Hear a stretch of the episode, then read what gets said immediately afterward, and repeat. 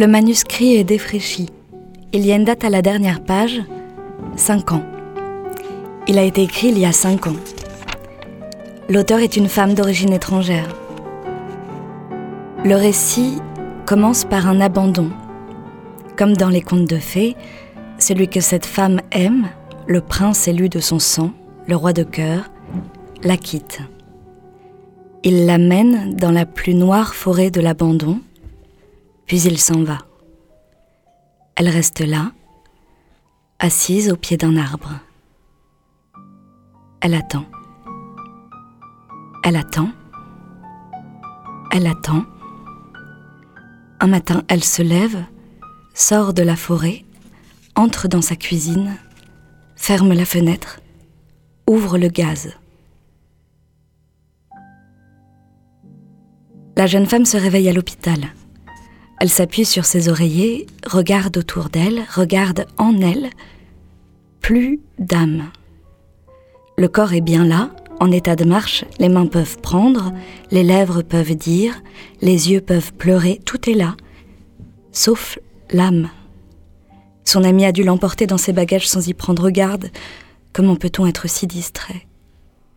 Elle quitte l'hôpital, revient à la vie courante et toujours pas d'âme. Ça ne se voit pas, ça ne s'entend pas, ça n'empêche rien. On peut fort bien vivre sans âme, il n'y a pas de quoi en faire une histoire, ça arrive très souvent. Le seul problème, c'est que les choses ne viennent plus vers vous quand vous les appelez par leur nom. Vous pouvez être absente de votre vie et tromper tout le monde sur cette absence, tout le monde, sauf les bêtes, sauf les arbres, sauf les choses. Comment rejoindre ce qui se dérobe L'amour est passé sur vous, comme les rouges incendies sur les forêts de Provence.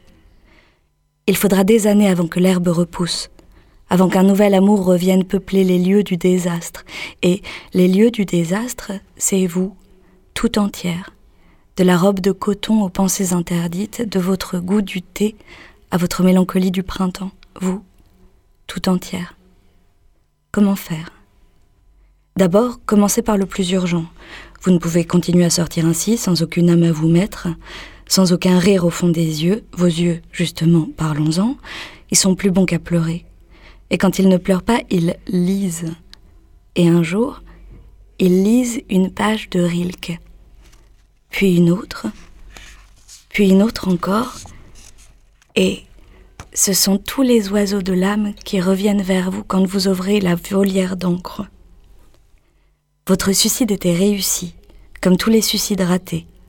Vous aviez perdu bien plus que la vie, la parole, le goût de la parole claire, l'amour de la parole vraie, Rilke vous redonne à manger, un poème après l'autre, une image après l'autre.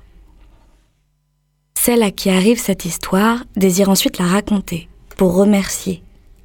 Elle écrit donc une longue lettre à Rilke, une lettre qui commence dans la petite cuisine sombre et qui finit dans le fond du jardin sous la lumière des tilleuls.